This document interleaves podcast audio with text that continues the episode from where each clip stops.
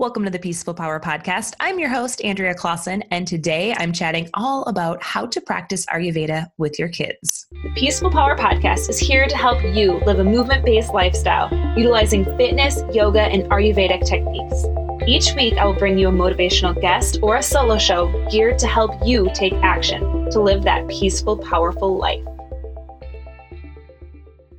Today's episode is um, perfect if you are a parent or a guardian of any kiddos, um, or maybe if you have nieces or nephews and you want to help kind of introduce Ayurveda to their lives. So I'm going to go through pretty much um, the stages of basically just being born all the way up to teenage years, and um, you know, kind of everything in between.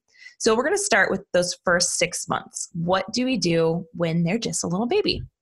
So really, those early years um, there really isn't that much to do in terms of you know you're trying to get them on a schedule the way it is because obviously schedules and kids really are helpful um, you know having them on that schedule because as we know sometimes kids are all over the place and having them focus really helps them balance out that vata dosha if we're looking at it in terms of the doshas so having them on a schedule the best that you can and then having them enjoy the breast milk formula sleep and poop so, whatever you're choosing to feed, noticing that. Now, the one thing that you can do when they're really little, if you are um, breastfeeding, being aware if they start to get gassy or fussy after feeding them, start making that connection of what you're eating um, and bringing it into their lives. So, this is where I've had some clients catch that their child was allergic to dairy because they were having a ton of um, milk and cheese, and then their child was really gassy and fussy afterwards. And then it turns out that their child is allergic to it. So, those are some of the things that we can start, um, you know, seeing like what we're doing, what we're eating is going into our child. And that's something to kind of notice. You know, most young babies don't do well with that hot spicy you know foods. And so really paying attention how your child responds to that. Now the other thing that you can do is take care of yourself. So at this stage of the game um, those first six months you know you're really trying to make sure you're nourishing yourself. Because if you're nourished you know your child is going to be nourished and your child's going to notice. Because that's the one thing that they do is they do notice everything that you're doing the eye contact um, the touch what you're doing and feeling they read that energy. So the i did an episode um, on postnatal kind of everything that you can do postnatal. So if you're in this stage, episode 102 has a ton of tips on this, how to set yourself up for that um, postnatal time period and making sure you have the support around you. So I would check out that episode if you want to know a little bit more about what you can do because that is the best thing that you can do is taking care of yourself at that stage. And then the other thing that you can do for your baby is daily massages. So doing massages on kids is wonderful and it's just to help them, you know, that's the same as with us. It moves that lymph system around and so we're flowing better and then craving that human touch. So that extra cuddles, you know, having them at this age, that's all they want to do is just be held up and snuggled.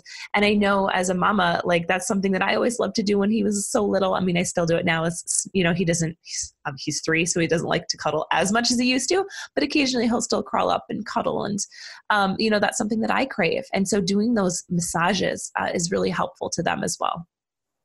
So now moving out of that, when we're starting those solid foods. So when they're kind of around that six months um, of age, they start their solid foods. And so, in terms of what you're doing, you know, if you do baby led weaning, if you do the mashed up food, whatever you choose, you can do the next step. In Ayurveda, we have six tastes sweet, salty, sour, bitter, astringent, and pungent. And the goal is to try to introduce them to as many of those flavors and foods. So, having them be exposed to all of these will hopefully um, have them appreciate these foods as they get older. So, that's why we want to expose them to those, uh, those six tastes. Now, um, again, deciding what you do there. Like, I personally, I did baby led weaning and it worked wonderful.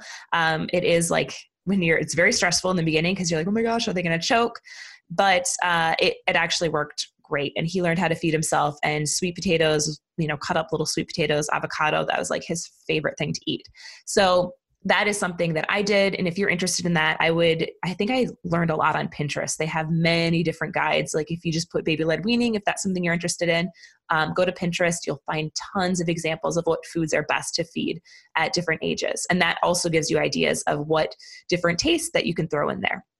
So, the next stage I'm going to move through, and I'm going to give examples of all of those tastes in this next segment because some of the things that I'm going to say probably are not going to be for a six month old, like seaweed. Probably not going to feed that to a six month old yet. But the toddlers through that elementary age, yeah, we can start introducing stuff like seaweed to them. So, those six tastes, um, this is where we still trying to encourage them to eat those tastes. Now, I say that because my three year old is super picky and he had and was exposed to many different flavors and tastes as a baby and he loved them.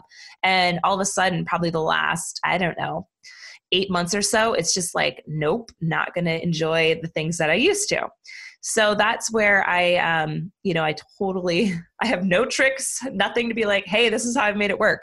I just try to keep introducing them to the foods. And if they don't like it, you just got to keep doing it and keep doing it. And um, you know sometimes they start taking it after you know the second third fourth even fifth time they're introduced to it they suddenly are like okay i guess it's not that bad.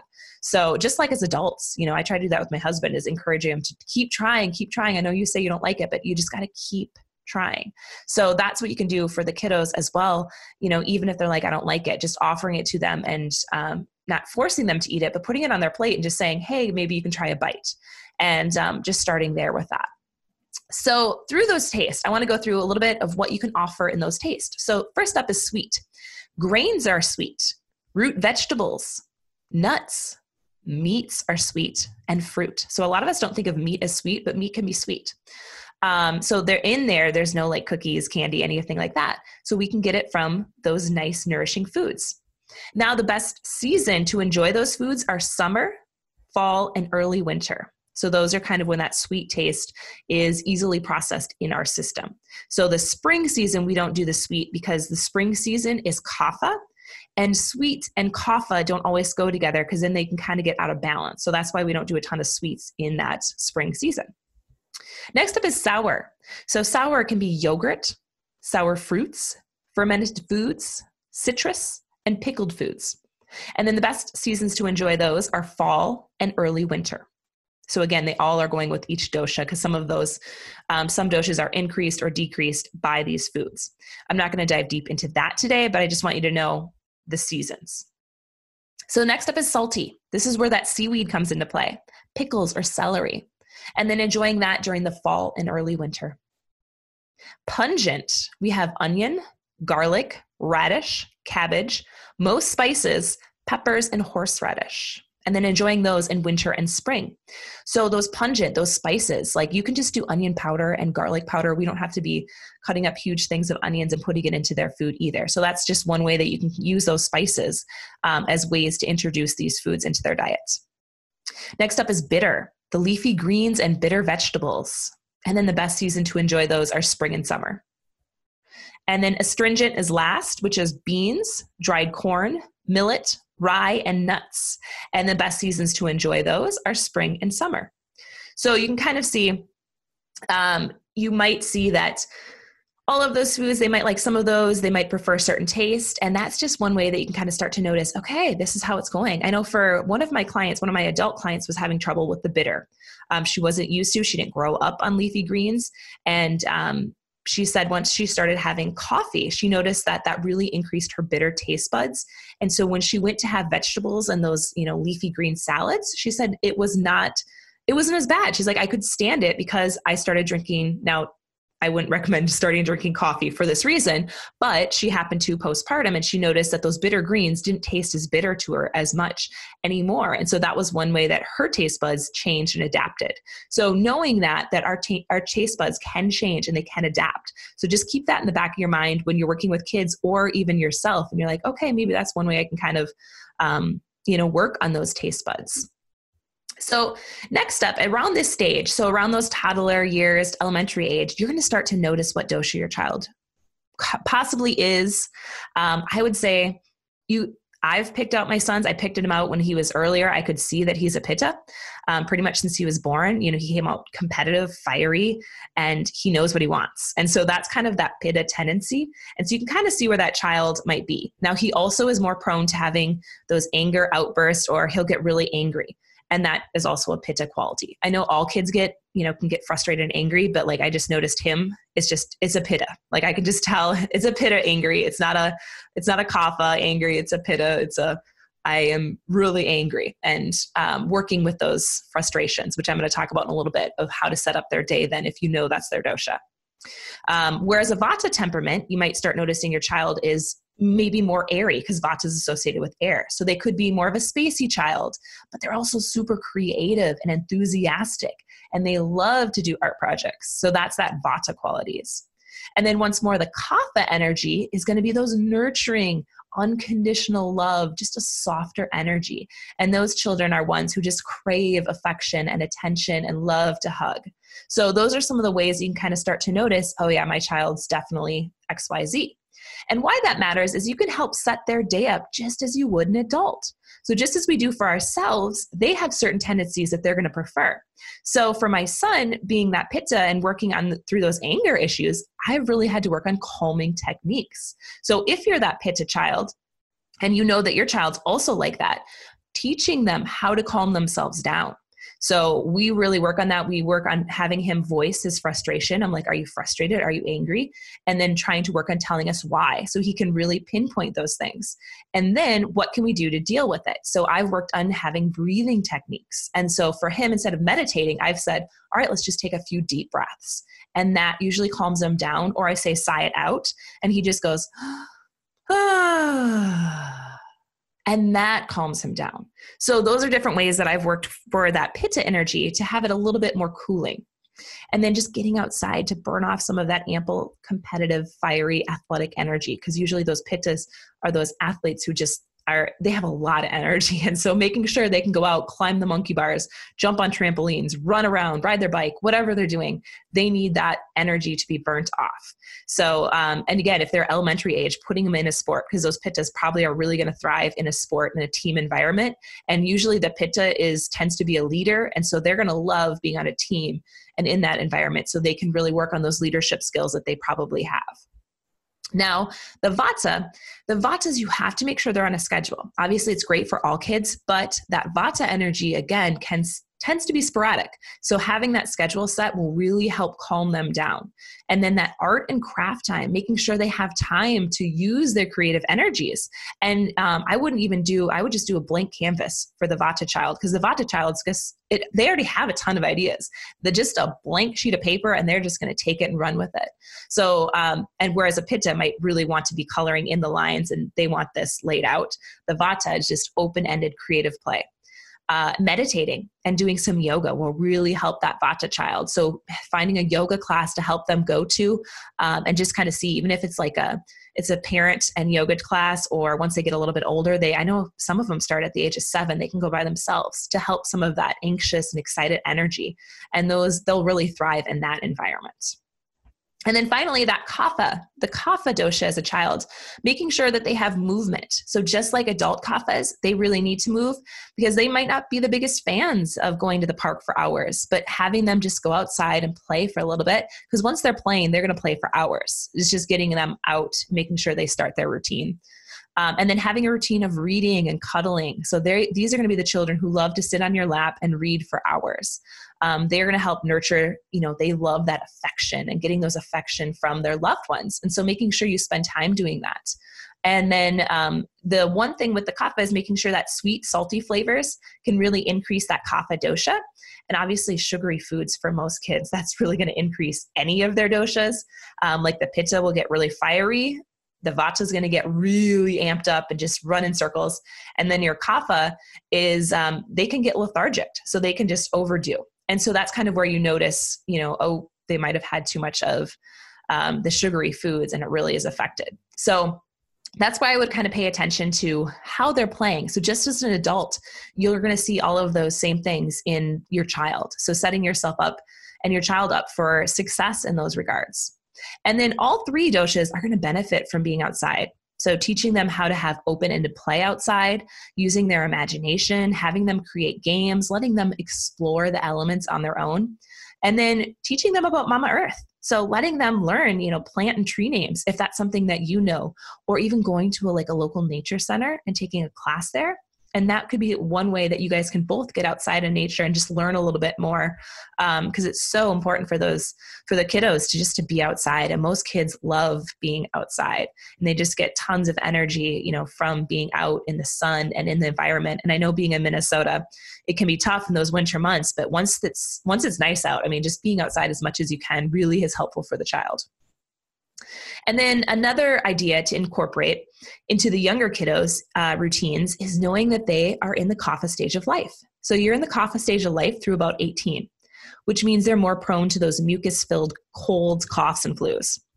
Uh, one thing you can do is make fire cider, elderberry syrup, and then just teaching them why drinking like a warm turmeric, ginger, honey, and lemon water um, helps you feel better when you feel run down. So, depending on their age, once they start getting into those elementary school grades, um, teaching them, hey, this is why we take this. You know, I've been working with Jalen. He knows that elderberry syrup, if he doesn't feel well, he'll take some. Like he'll know, I want some elderberry syrup. Uh, and then gargling warm salt water when you have sore throats. Like that's something my mom taught me, and it's something that I I do now, and I will hand down.